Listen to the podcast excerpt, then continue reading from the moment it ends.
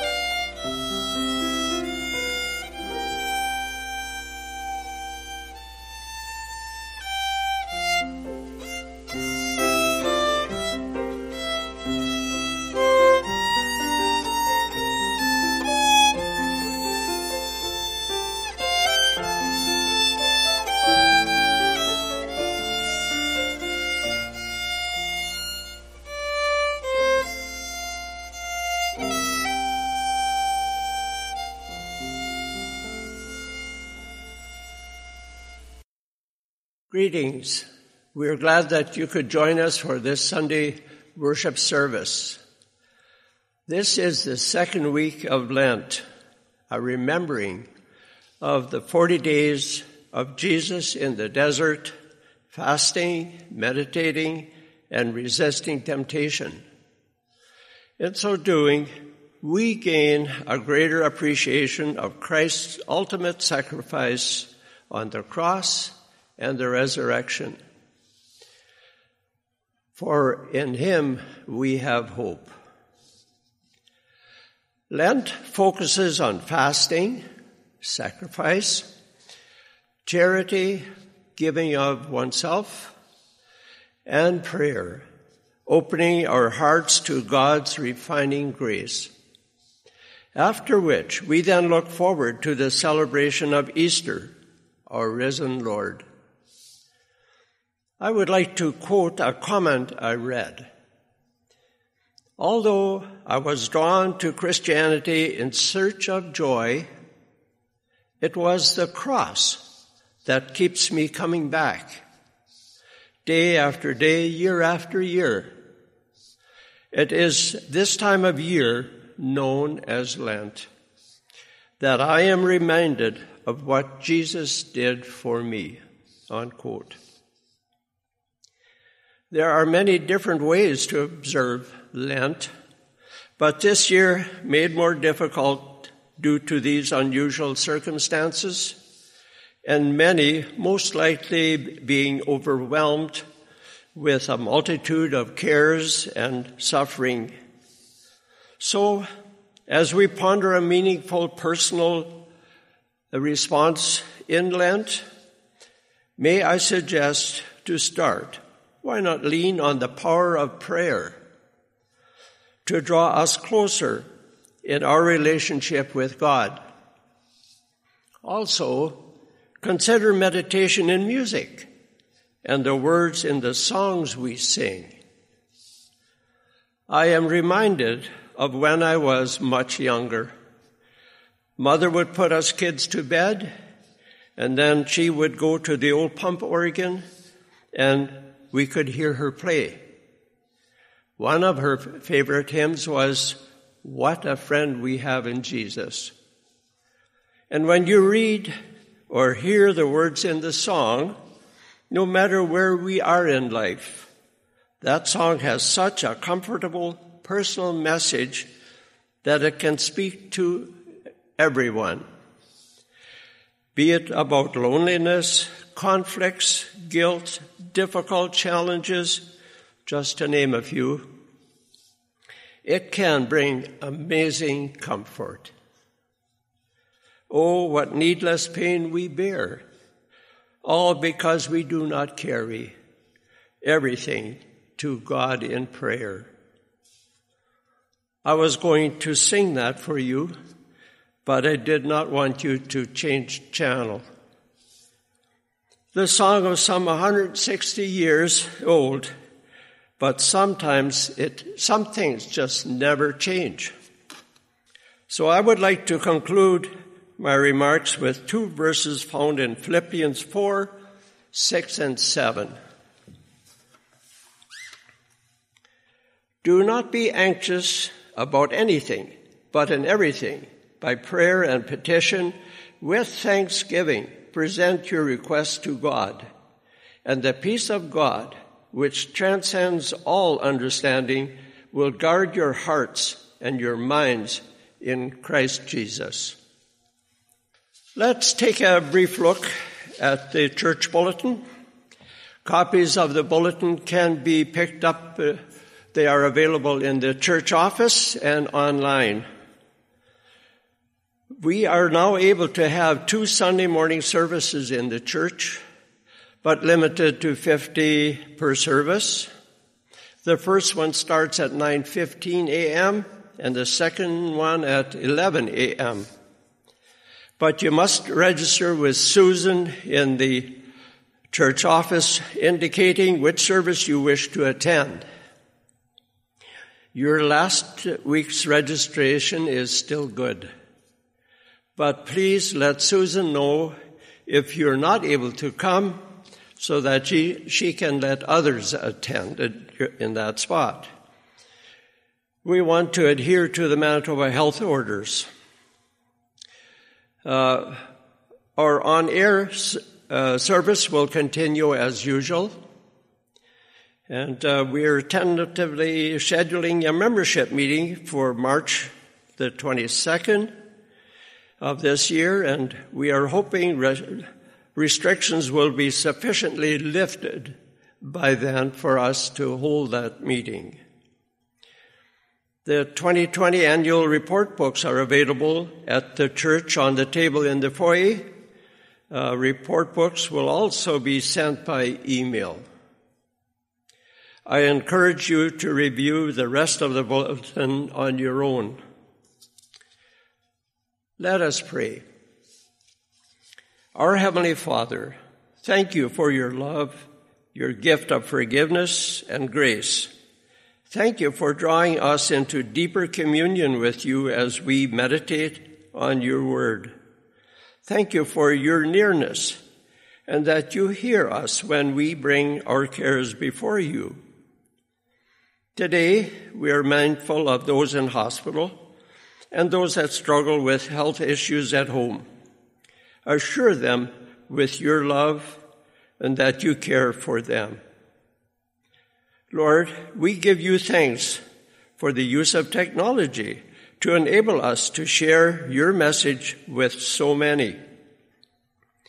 Lord, we also long for a closer fellowship with each other and pray for an end to the need of limiting gatherings. There is such joy to gather in fellowship and sing praises to your name. Lord, many of us are weary and anxious due to the burdens that COVID has laid on us. Hold our hand and guide us through the challenges before us. You know our needs. Lord, there is purpose in everything you do. Inspire us to walk in faith, for you are our God. We pray that you be with Pastor Ingbrecht this morning as he brings us the message. Give him the words to speak. Inspire us with the message and enrich our learning. In Jesus' name we pray. Amen. Good morning, everyone. The first song we're going to sing together is Here I Am to Worship.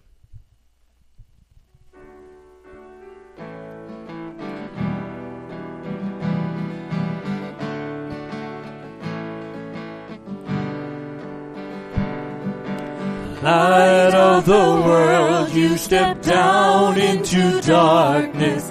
Open my eyes, let me see beauty that made this heart adore you. Hope of a life spent with you.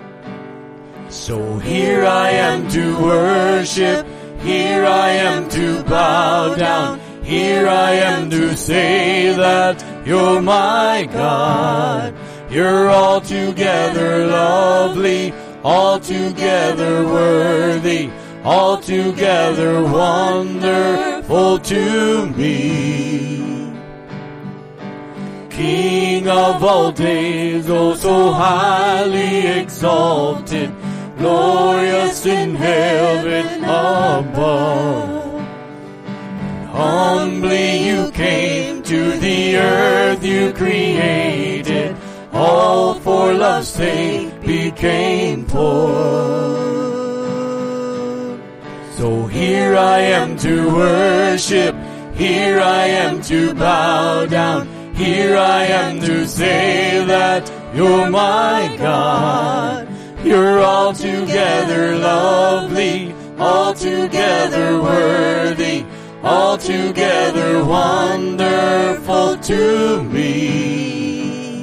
And I'll never know how much it costs to see my sin upon that cross. And I'll never know how much it costs to see my sin upon that cross. So here I am to worship, here I am to bow down, here I am to say that you're my God. You're altogether lovely, altogether worthy, altogether wonderful to me.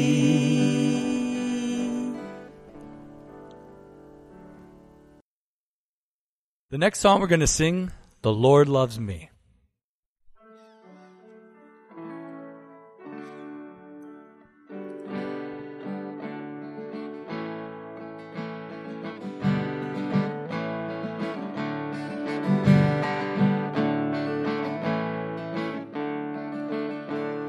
The Lord loves me, and oh, what a wonder I see. A rainbow shines through my window. The Lord loves me. He died for me on the cross at Calvary. He bore my sin and my shame when he died for me. He rose from the dead, he said, and someday home to my Savior I shall be led. The Lord loves me, and oh, what a wonder I see. A Your rainbow shines through my window. The Lord loves me. The next song we're going to sing, It Is Well With My Soul.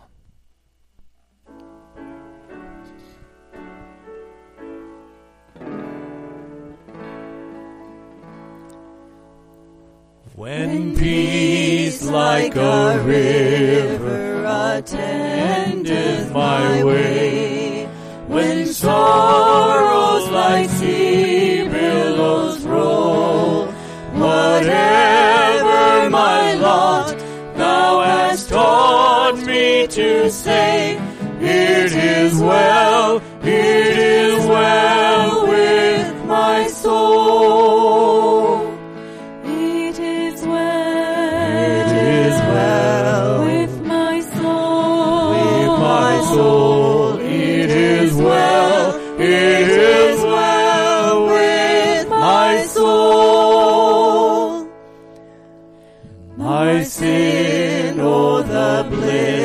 Of this glorious God, my sin not in part, but the whole is nailed to the cross, and I bear it no more. Praise the Lord, praise the Lord, oh my soul. It is well, it is well.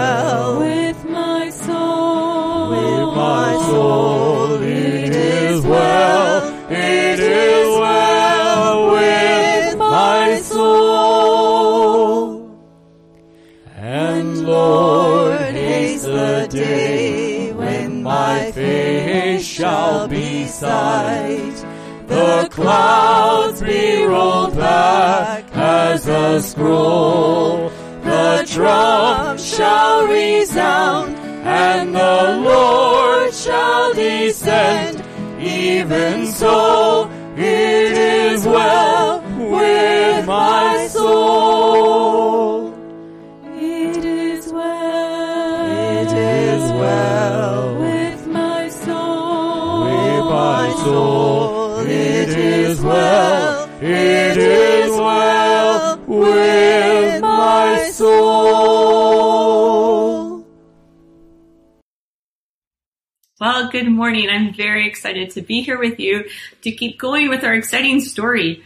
Do you remember last week how um, while Tim and Bunny were being held captive in their house by a group of gorillas, Um, an airplane came in to help them because Tim hadn't been feeling well. They didn't realize that they had been captured, and they flew in, even in a big storm, and how uh, as soon as they landed, the gorilla men surrounded the airplane with guns, and they took Steve, one of the pilots, um, and held him captive in the village, and then the other pilot flew away with um, the other gorillas not knowing where they were going. So that was where we left off last time. Um, I'm wondering if this week that if you um, remembered this story and were thinking about how the missionaries there were all reminded about how God was in control, even when life was really scary and they didn't know what was going to happen. God helped them and encouraged them by reminding them of how He is always in control no matter what. And I hope this week you were reminded of that if you faced something that seemed scary or um, you weren't expecting. And I hope that God can encourage you with that as He has with me. So anyway, we'll keep going with our story. Part three. So as Paul took off in the airplane and flew over the Penavi village, he looked very closely for any sign of Tim or Bunny, but saw none. He saw many Penavis, though. They looked so sad, standing with their arms hanging down, watching the plane. The guerrillas made Paul go to another airstrip, where a guerrilla commander got into the airplane. He was thin with tousled curly hair. Hola, he greeted Paul in Spanish. We want you to make one more flight for us before we let you go. Let's go. I'm going to pray first, Paul said. No one said anything. They arrived at a place where the commander had told Paul to land on a small airstrip. From the airstrip, he made Paul drive the airplane into a small jungle clearing. What a narrow path for an airplane. When Paul had driven the plane as far into the jungle as he could, The guerrillas were still not satisfied. The push, they pushed the airplane on into the woods by hand. The guerrillas took Paul on a path through the jungle to a well-hidden camp where they were, where there were simple shelters, beds made of four bowl, boards, thin foam mattresses, and mosquito nets under sheets of black plastic. Paul's guard pointed out a shelter for Paul. Paul dropped his bag on the ground and sat down on his assigned bed. How he wished this were just a nightmare and that he could wake up. But right now, he had important things to take care of. Most important was the airplane key in his pocket. The guerrillas had taken a key he had used to fly the plane here, but they had no idea that he had this other key, and he needed to hide it before someone found out. Keeping his eyes on the guard, he pushed the key far into the lining of his shoe. No one saw him do it. Thank you, Lord, he breathed. As it got dark, Paul climbed under his under his mosquito net. Every three to five minutes, one of the guerrillas walked up to his net and shined a flashlight on him. Talk about high security. In the morning, Paul woke up before it was light, itching all over from mosquito bites. And as the long day wore on, he had plenty of time to think over how he had been captured the day before. The storm. That's how I got here, he suddenly realized. If it hadn't been for that storm, I would have noticed that there were no people on their strip as they usually are. Then it seemed as if God asked him, Paul, who controls the weather? You do, Lord, Paul prayed. And if God actually wanted them to land, well then, Lord, that would mean you want me to be right where I am, Paul whispered. For the first time, he began to relax a little bit. But the next question was, what do you want me to do here, Lord? Paul looked around him. Maybe he was there to tell the girls about Jesus. So he tried to talk to them whenever he had a chance, but he soon found that the guerrilla's training had made them very hard against any idea of God. One guerrilla tried to explain it to Paul. You're just like that log over there, made both of the same stuff. For me to kill you would just be like chopping that log over there with an axe. How very wrong, and what an awful thing to believe. When Paul was alone, he opened his Bible. He started reading in First Peter that we have a hope and a treasure that can't be destroyed. Because we believe in Jesus, we have a joy that can't be explained. Paul started feeling excited. How different his whole life was from the girls' lives because he believed in Jesus. He felt great, and so great that he started to think about escaping. After all, he had that key, but only God could help him get to that airplane. That afternoon, Paul had a visitor. While the other guerrillas were dressed in camouflage or in old uniforms, this man looked like he had stepped straight out of a city office. Clearly, he was a big boss guerrilla. He asked Paul lots of questions about himself and Newtrek's mission and asked to see all of Paul's licenses, passports, and others' papers. He was very pleased to see that Paul was not only a pilot, but a certified airplane mechanic as well. This was bad news for Paul. The guerrillas were excited about all the ways they could use a pilot and a mechanic. They certainly weren't going to let him go. But Paul did not let this discourage him. Once he was alone, he picked up his Bible again, and this time he read, I'm going to read it to you, from First Peter chapter four, verse nineteen. So if you are suffering in a matter that pleases God, keep on doing what is right and trust your lives to the God who created you, for he will never fail you. Wow, thought Paul. I'm not only putting my hands into the one who made me, but made all of creation. The moon, the stars, and the whole universe. And that night, Paul slept better.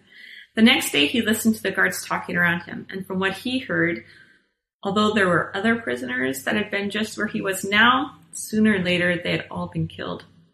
So, Paul went back to his source of encouragement, the Bible, and he read one story after another of how God had saved his people from their enemies. Sometimes they didn't even have to fight. As Paul read, he reminded himself that Jesus is the same today, yesterday, and forever. By this time, Paul had decided to escape that very night. What did he have to lose? If he had stayed, he would be killed sooner or later, and now he felt sure that God would help him. Slowly, very slowly, Paul worked at getting a small log under his bed. When he left, he would put it under his blanket so that it would look like he was still sleeping there. That night, when the guards shined their lights on Paul, he looked like he was sleeping soundly, but he wasn't. He just was wide awake, waiting for that chance to escape. Late that night, he heard a motorboat coming up the river. It sounded as if they, it were going to stop at their camp. The guard who had had his light shining on Paul turned away and headed towards the river. Quickly, Paul grabbed the log and stuck it under his blanket. Still lying down, he moved out from under the blanket and started putting his other stuff under it when, swoosh, the light swung around and shone on Paul. The guard came closer and shined the light right on him. Oh no, he caught me, Paul thought. He just lay there where he was, frozen stiff, pretending to be asleep. The guards watched him for a while and then went and woke up the guard who was supposed to be on duty next. Paul heard them talking quietly. Soon the new guard came over and shone his light on Paul, waiting to see if he would move out of this weird position.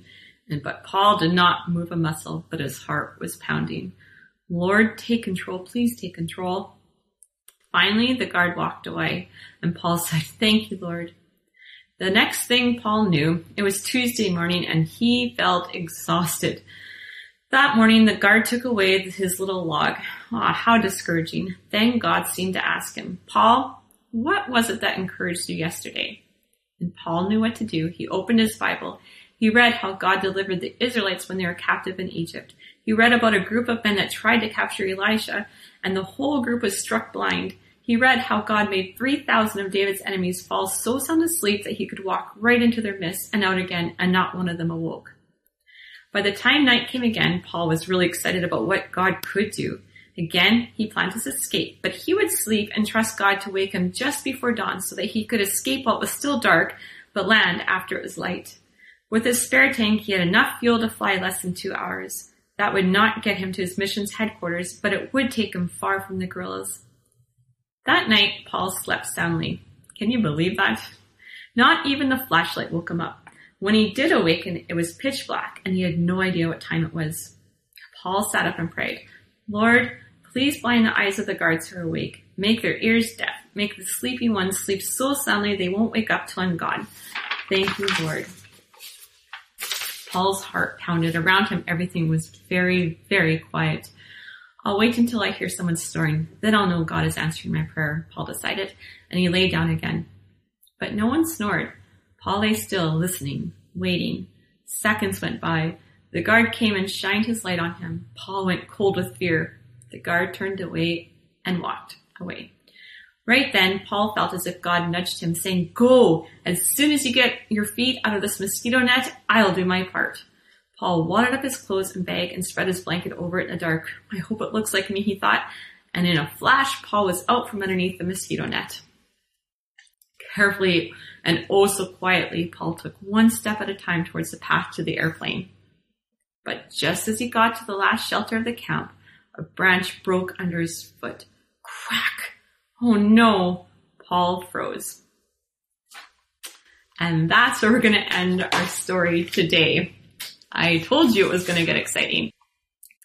Isn't that neat how Paul was in this situation that was so out of control and not where he wanted to be at all, and he knew that he could be even killed any time by these men, but God continued to encourage him through the Bible. Remember, Paul went back to the promises God made. He went back to the stories where God saved his people, and that was what encouraged Paul. And so I was thinking this week, let's also be encouraged by God's word. Let's read those stories and remember who God is and what that means to us and how we can live differently because of who God is and what he's done in our lives.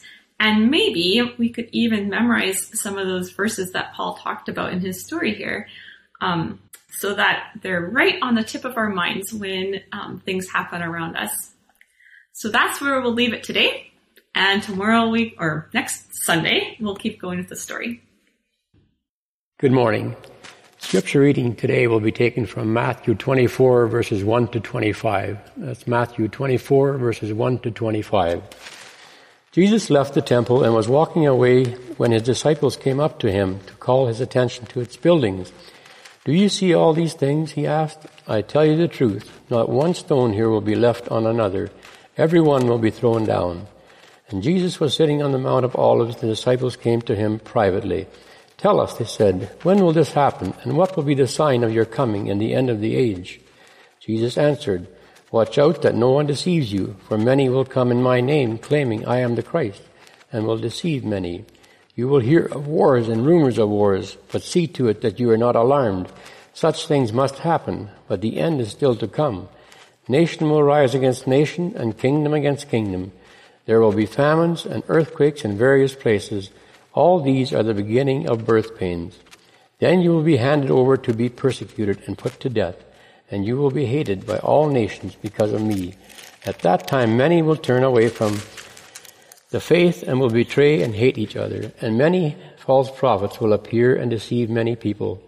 Because of the increase of wickedness, the love of most will grow cold, but he who stands firm to the end will be saved.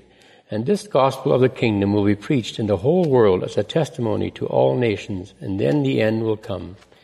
So when you see standing in the holy place the abomination that causes desolation, spoken of through the prophet Daniel, let the reader understand.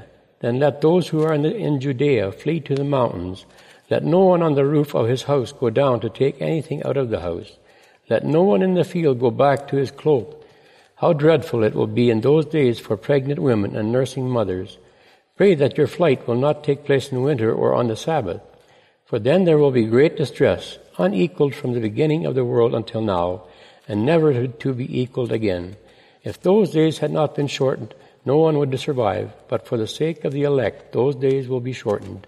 At that time, if anyone says to you, "Look, here is the Christ," or "There he is," do not believe it, for false Christs and false prophets will appear and perform great signs and miracles to deceive even the elect, if that were possible. See, I have told you ahead of time. I've been told to inform you that this morning's speaker is uh, not expressing the views of Winkler-Burchtaller Mennonite Church, but that these are his personal views. Well, this morning we're going to talk about, must believers endure the tribulation? And we know that there are a number of views on this, so this is not the authoritative version as in uh, this is the thing we all have to believe, but uh, this is my interpretation of what I see the Scriptures saying, so I invite you to think along with me as we look at the Scriptures that I'll present today. Would you bow with me in prayer?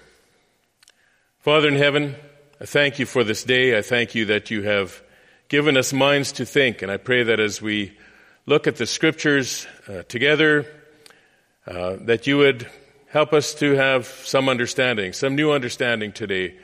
Um, inhabit our minds, uh, help us to put away the distractions of the week, and then to focus on you and on your word.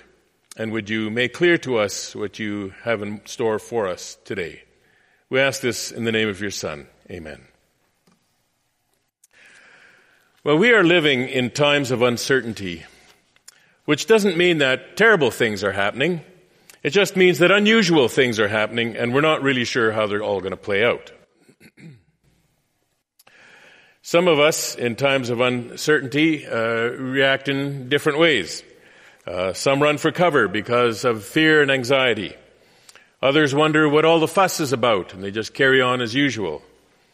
Um, some will have a tough time with resisting uh, prescribed Uh, responses to the situation that we're in, and still others just observe and ponder the events of the day. But believers, having heard biblical warnings of the last days, become increasingly interested in what the Scripture has to say.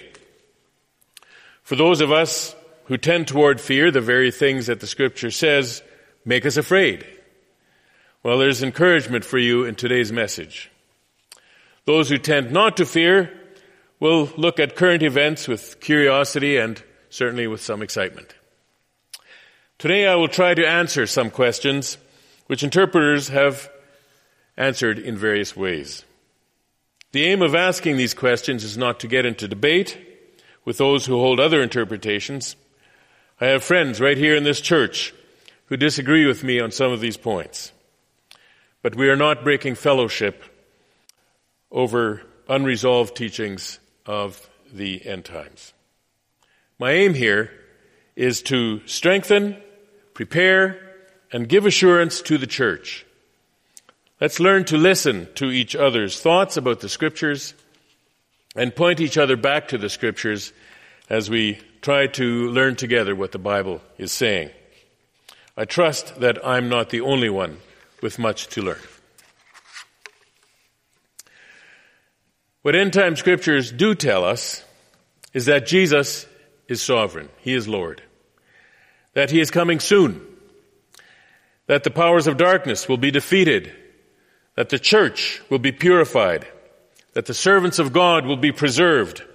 And that ultimate justice will be executed through the judgment of the wicked and the completed salvation of the full company of those who believe God. So the questions I'm going to try and answer this morning are these. What is the tribulation, and when does it happen? What's the purpose of the tribulation? What does the Bible say about the believer's experience of the tribulation? And finally, so what? What does it mean for my life? So the first question, what is the tribulation? And when will it take place? The Greek word translated tribulation is the word thlipsis. And what it means is trouble, suffering, or persecution. Paul used to speak of the burdens or sufferings of Christians in Second Corinthians and Romans in the normal course of living a Christian life. But that same word is also used by Jesus when he said, "There will be a great tribulation, as has not been from the beginning of the world until now." Daniel also speaks of a time of trouble such as has never been since the beginning, sorry, since there was a nation until that time. These things speak of a climax event, an event which is not normal. What we're looking uh, looking at at this time is a great tribulation associated with the escalation of the last days. It will be a time of great distress upon the whole world that many have interpreted to last seven years. Jesus compares the time of the end to the labor of childbirth. He said to his disciples in Matthew twenty-four, as we've already heard, "And you will hear of wars and rumors of wars. See that you are not alarmed. For this must take place, but the end is not yet. For nation will rise against nation, and kingdom against kingdom, and there will be famines and earthquakes in various places. All these are but the beginnings of the birth pains." This tells me that as the end approaches, there's going to be ever-increasing pressure and pain and distress until finally it's over. Although believers have throughout history experienced tribulation, the scriptures do seem to say that there is a tribulation coming at the end of the age that is unlike anything that has ever taken place. What is the purpose of the tribulation? Can't God wrap up the end of the age without the great tribulation?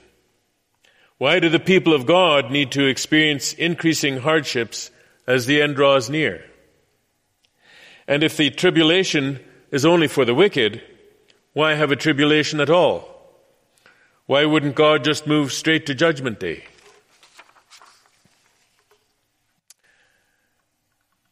As I understand it, the purpose of the tribulation is for the purification of the church and the settling of the mind for all people regarding the lordship of Jesus Christ. Without a doubt, there is judgment being poured out on the unrighteous during the tribulation. But this outpouring of judgment also forces people to make decisions. There's less and less room on the fence, as people are forced to decide where they stand. It used to be that one could be a staunch Christian and a respected leader in society, but that is increasingly difficult to do, as many of us are aware. The world progressively demands more allegiance to its own priorities. You adulterous people, writes James, do you not know that friendship with the world is enmity with God? Therefore, whoever wishes to be a friend of the world makes himself an enemy of God. James four four. In John fifteen nineteen, Jesus says, if you were of the world, the world would love you as its own. But because you are not of the world, but I chose you out of the world, therefore the world hates you. Those distinctions between friendship with God and friendship with the world are easier to make than they used to be. So we can already see the separating effect as priorities of the kingdom of God clash with those of the world. The tribulation is a separating of sheep and goats, of those who stand with God and those who stand against him. Perhaps one of the signs of our time is the polarization we see in many sectors of human society, whether it's the environment or science or healthcare, politics, religion, the church. We are seeing people polarize, and it is happening on a global scale. And with this, I'm not suggesting that the church is one on one end or the other of, of any of these issues. But what I'm saying is that just as polarization is taking place in the world, a similar thing is happening between the church and the world. God or not God? So as I see it, the purpose of the tribulation is the purification of the church, drawing out of darkness those who will yet believe, and purging the church of false teachers and false believers. But this purification will also have an effect on us believers as we mature in faith. What is it that matures faith? Is it not testing? Is it even possible to mature without testing? If the mountains are any kind of a spiritual picture, you'll notice that nothing grows on the mountaintop. All the growth is in the valley. Isn't it the same in our lives? We grow when we struggle. In the prophets, there's an indication of testing to come. On a day of reckoning, told by the prophet Zechariah, God says of his people, refine them as one refines silver, and test them as gold is tested. Zechariah thirteen nine. Refine them as one refines silver. I wonder how you do that. With fire? The prophet Malachi wrote of the day of the Lord's appearing like this, but who can endure the day of his coming, and who can stand when he appears? For he is like a refiner's fire, and like fuller's soap. He will sit as a refiner and purifier of silver, and he will purify the sons of Levi, and refine them like gold and silver. I'd like to tell you a little story about refining silver that corresponds to this passage, and you may have heard it before. There's a story of a woman's Bible study group that wondered what Malachi three three said about the character and nature of God. One of the women offered to look into the process of refining silver and report back the following week. That week, an appointment was made with a silversmith to watch him at work, and the woman didn't make any mention about her reason beyond her curiosity of the process. At that appointment, she watched closely as the silversmith held a piece of silver over the fire to heat it up. He explained that in refining silver, one needed to hold the silver in the middle of the fire, where it was the hottest, so as to burn away all the impurities. She asked the silversmith if he had to sit there in front of the fire the whole time the silver was being refined. "Oh yes," he said, explaining that he not only had to sit there holding the silver, but he had to keep his eyes on it the entire time. If the silver was left a moment too long in the flames, it would be destroyed. She thought for a moment and then asked, "So how do you know when the silver is fully refined?" He smiled and said, "Oh, that's easy. When I can see my image in it." Well, if that's an accurate account of the silver refining process, then we can be assured that God is paying close attention to his people in their testing. He doesn't want us to be despro- destroyed but purified and to pass the test. In First Peter one, six and seven, Peter wrote about having to suffer grief in all kinds of trials. "These have come so that your faith, of greater worth than gold, which perishes even though refined by fire, may be proved genuine." Do you see? Testing proves our faith. The more we are tested, the purer and stronger our faith will be. Look at the fiery furnace of Shadrach, Meshach, and Abednego. Against the threat of being cast into that furnace, they stood their ground, refusing to worship the golden image that King Nebuchadnezzar had set up. Who was that furnace for? Not for those worshiping the golden image. That furnace was a test for the people of God.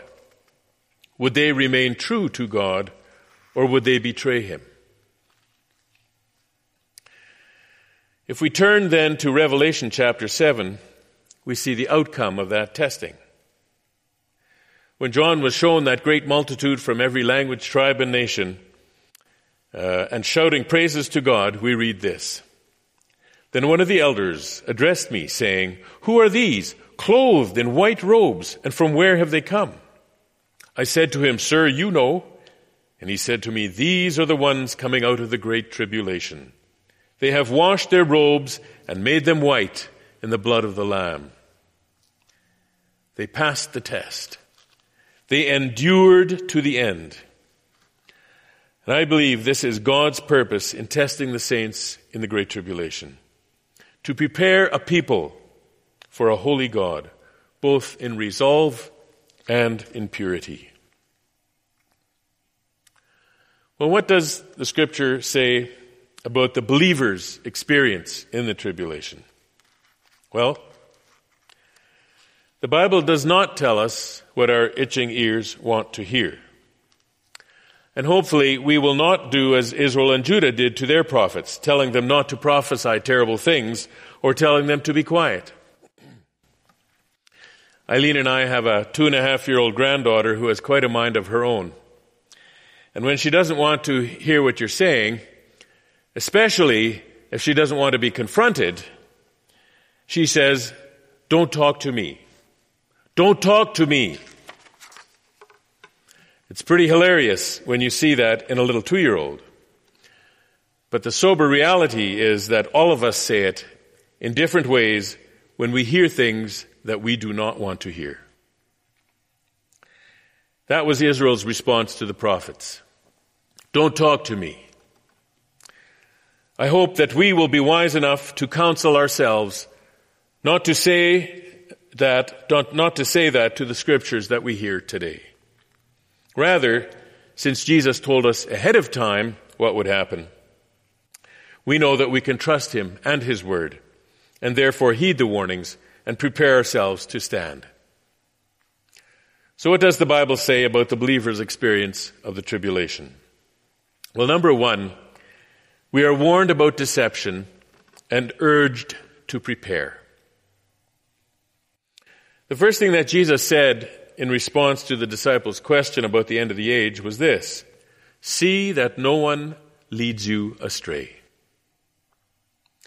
That statement is both a warning not to be deceived and a motivation to prepare. What does a person need to do to avoid deception?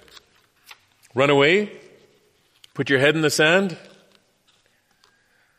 What's the best thing to do if your history teacher tells you there are going to be a couple of trick questions on your exam today? what would you do? Flip a coin? Or would you study so that you would know your history well and be able to answer the questions correctly? Pursuing knowledge. Knowledge of the Holy One is one way to combat deception. What else can the believer do to prepare against deception? The Apostle Paul gave us a really good picture of the equipment that is available to the believer when the enemy strikes. We know this equipment as the armor of God. And I think it is no coincidence that the first piece of that equipment is the belt of truth, or the girdle of truth. Truth is imperative in combating deception. Therefore, take up the whole armor of God, that you may be able to withstand the evil day, and having done all, to stand firm. The goal of preparation and the goal of this armor is that we will be left standing when the battle is done. So if we want to stand firm, we need to heed the warning about deception and prepare ourselves. Number two, concerning our experience in the, in the tribulation, is that we will suffer persecution.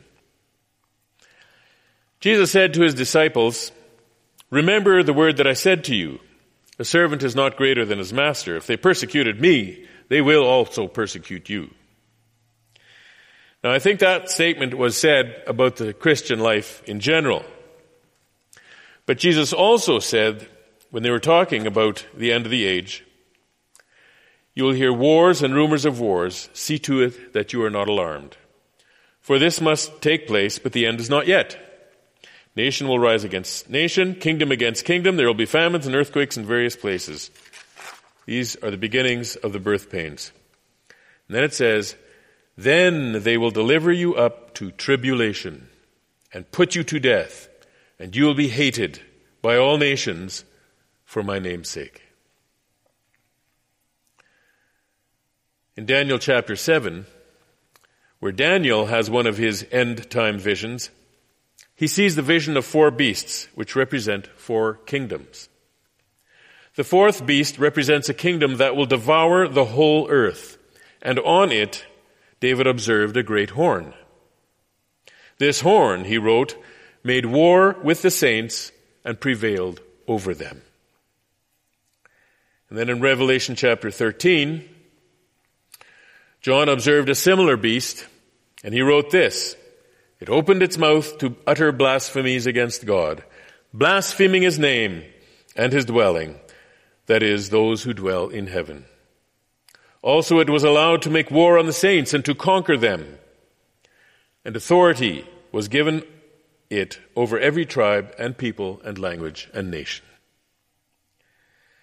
And if we look at Revelation thirteen ten and fourteen twelve, during what looks like tribulation events, there's a call for the saints to endure, to hang in there. It seems to me that there is plenty of evidence for the persecution, suffering, and death of the saints during the tribulation. But number three, and I think you'll be glad to hear this, is that the saints are protected and preserved. Revelation chapter two verse ten says, "Do not fear what you are about to suffer. Behold, the devil is about to throw some of you into prison, that you may be tested, and for ten days you will have tribulation. Be faithful unto death, and I will give you the crown of life." Aren't those encouraging words? Do not fear what you're about to suffer. It's like Jesus is saying to, to us, you can do this. It's not for long. And I'll be waiting for you. Just hang in there. Jesus said something similar in Matthew twenty-four twenty-two. If those days had not been cut short, no human would, uh, no human being would be saved. But for the sake of the elect, those days will be cut short. The believers are the elect. And Jesus puts a limit on their suffering. That's one protection. In Revelation chapter seven, we read that before the angels are released who have power to harm the earth and the sea. The servants of God are sealed. The Greek word there translated sealed is a word that means to mark or to seal, primarily to indicate ownership. So it's as if God is saying, uh, before he releases these angels of destruction, don't touch them. Those are mine. And if you need confirmation of that, turn to Revelation nine four, where the locusts come up from the bottomless pit, and we're told not to harm the grass of the earth or any green plant or any tree, but only those people who do not have the seal of God on their foreheads. So the servants of God are protected in the tribulation by the seal of the living God, and in this way will not experience the judgments that befall the unbeliever. This is similar to the experience of Israel in Egypt, isn't it? After the third of ten plagues, God began to distinguish between his people and the Egyptians. God protected Israel from the plagues that fell on Egypt. Or look at the case of Noah. When the rains came and the earth was flooded, it was Noah's family that was protected, while all the earth got flooded. Noah and his family were not spared the flood experience, but God protected them through it. And in like manner, I believe God will protect his saints through the tribulation. As I was preparing for this message, I recalled a book I once read called Vanya. It's a story of a young Russian soldier who was a Christian. And because of his faith in Jesus, he suffered much at the hands of his superiors. Many things were done to him to cause him pain, discomfort, or harm, but he always recovered and he never got sick. Often the Lord was with him in his suffering, and his experience was not as painful as it could have been. At one point, he was forced to stand all night, outside, at minus thirty, in summer clothing. For several nights in a row, they made him do this, and yet he suffered no harm to his body, and he felt no cold. So whether it is ancient Israel, the family of Noah, or a man who has to stand alone because of his faith, God protects and preserves his people. So let's review what we've learned. What is the tribulation? It is an intense but limited period of suffering and persecution that will come at the end of the age. And what is its purpose? The purpose of the tribulation is to separate the people of God from the people of the world and to purify the saints. And what does the Bible say about the believer's experience of the tribulation? We are warned about deception and urged to prepare, that we will, we ourselves will suffer persecution, but that we will also be protected and preserved. And now we come to the last question. So what? How is this helpful for me today? Well, first of all, I'm concerned about a shipwreck of faith for those who are unprepared. And why would people be unprepared? Well, let me explain. A good analogy is the prosperity gospel. The prosperity gospel says that if you have enough faith, you will be healthy and wealthy. The implication, of course, is that if you are ill or poor, you must be lacking in faith, if you're a Christian at all. If a person believes this message and then experiences serious illness, or somebody in the family dies of cancer, or the bank account is always running dry, a common response to that is to conclude that either the gospel is false, and therefore God is false, or I don't have enough faith, and therefore I'm condemned anyway. Many people have abandoned faith in situations like that. My concern is if people will believe that they will not have to endure the tribulation, and then find themselves in it, that they will abandon their faith in God and conclude that God does not preserve the saints and that the gospel is not true. I think that the Bible gives sufficient evidence that believers will have to endure the tribulation, and therefore I believe we need to prepare for it. If my interpretation is wrong, it will not result in a crisis of faith. The second answer to so what is this. If we have to face deception and persecution as the end draws near, then we ought to heed the warnings, prepare our minds for action, and be ready to face the future with confidence, with joy, and with an eye on the prize. Listen to these promises, these promises to the saints from the letters to the seven churches in Revelation. And of course, these are only some of the promises that the believer can claim. To the one who conquers, I will grant to eat of the tree of life. The one who conquers will not be hurt by the second death. To the one who conquers, I will give some of the hidden manna, and I will give him a white stone and a new name on that stone that no one knows except the one who receives it. The one who conquers, who keeps my works until the end, to him I will give authority over the nations. The one who conquers will be clothed thus in white garments, and I will never blot his name out of the book of life. I will confess his name before my Father and before his angels. The one who conquers, I will make him a pillar in the temple of my God. And finally, the one who conquers, I will grant to him to sit with me on my throne, as I also conquered and sat down with my Father on his throne. Do you remember the confident faith of Shadrach, Meshach, and Abednego? These three, together with Daniel, decided early on that they would walk in the ways of their God and worship him. They were prepared. So when King Nebuchadnezzar demanded that they bow down and worship his golden image or be thrown into the fiery furnace, they said, "O Nebuchadnezzar, we have no need to answer you in this matter. If this be so, our God whom we serve is able to deliver us from the f- burning fiery furnace, and he will deliver us out of your hand, O king.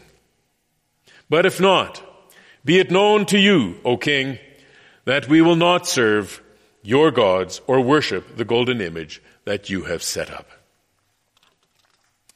We know what happened after that. Brothers and sisters, let us be counted among those who endure to the end. Let us pre- prepare ourselves to stand against deception and endure the persecution with the confidence that stems from a tested faith in the living God. Would you pray with me? Father in heaven, it is no hardship for us to understand how the people of Israel did not want to hear what their prophets were saying. But Father, I pray that you would give us an ear for your word today. It is frightening. It does cause us to think seriously about our faith and about our ability to stand. But you have promised that you are going to be there, that you will seal the servants, your servants, and that we will not suffer things that are not meant for us. And you have urged us and cheered us on to be faithful to the end, and then to claim the prize. Thank you, Father, for your word. I pray that you will help us to think on these things in the coming days and incorporate these things into our living. Help us to live like we are preparing to stand. In Jesus' name, amen. The last song we're going to sing in closing is Christ is Mine Forevermore.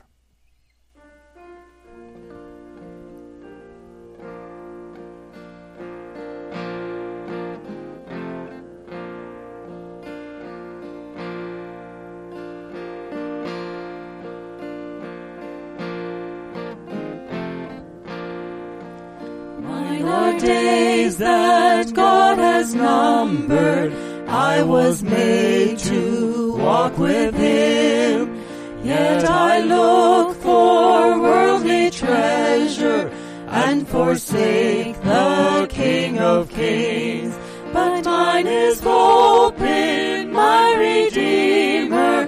Though I fall, His love is sure, for Christ has paid for every failure. I am His forevermore.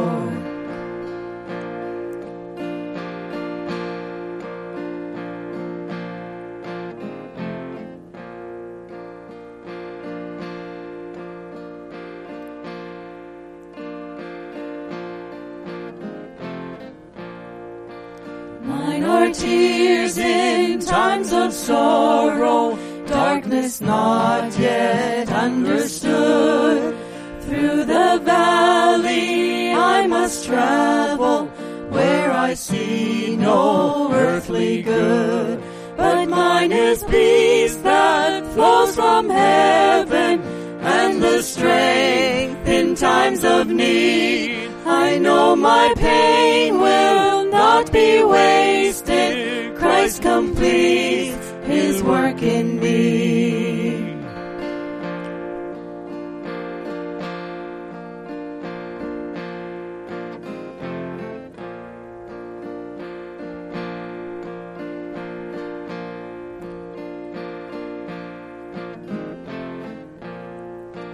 Mine are days here as a stranger, pilgrim on a narrow way. One with Christ I will encounter harm and hatred for His name. But mine is armor for this battle, strong enough to last the war. And He has said He will deliver safely to the golden shore. And mine are keys to Zion city, where beside the King I walk. For there my heart has found its treasure. Christ is mine forevermore.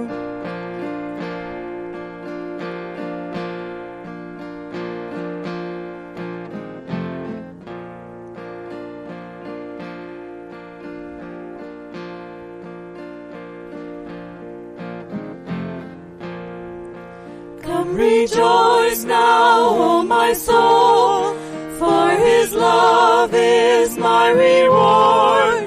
Fear is gone and hope is sure. Christ is mine forevermore. And mine are keys to Zion city, where beside the King I walk. For there my heart has found its treasure. Christ is mine forevermore. Christ is mine forevermore. Christ is mine forevermore. And now I'd like to leave you with this benediction from Revelation chapter one, verse six. To Him who loves us and has freed us from our sins by His blood, and made us a kingdom, priests to His God and Father, to Him be glory and dominion forever and ever. Amen. And also I'd like to leave you with this blessing from Numbers. The Lord bless you and keep you. The Lord make His face to shine upon you and be gracious to you. The Lord lift up His countenance upon you and give you peace. Amen. Thank you for joining us.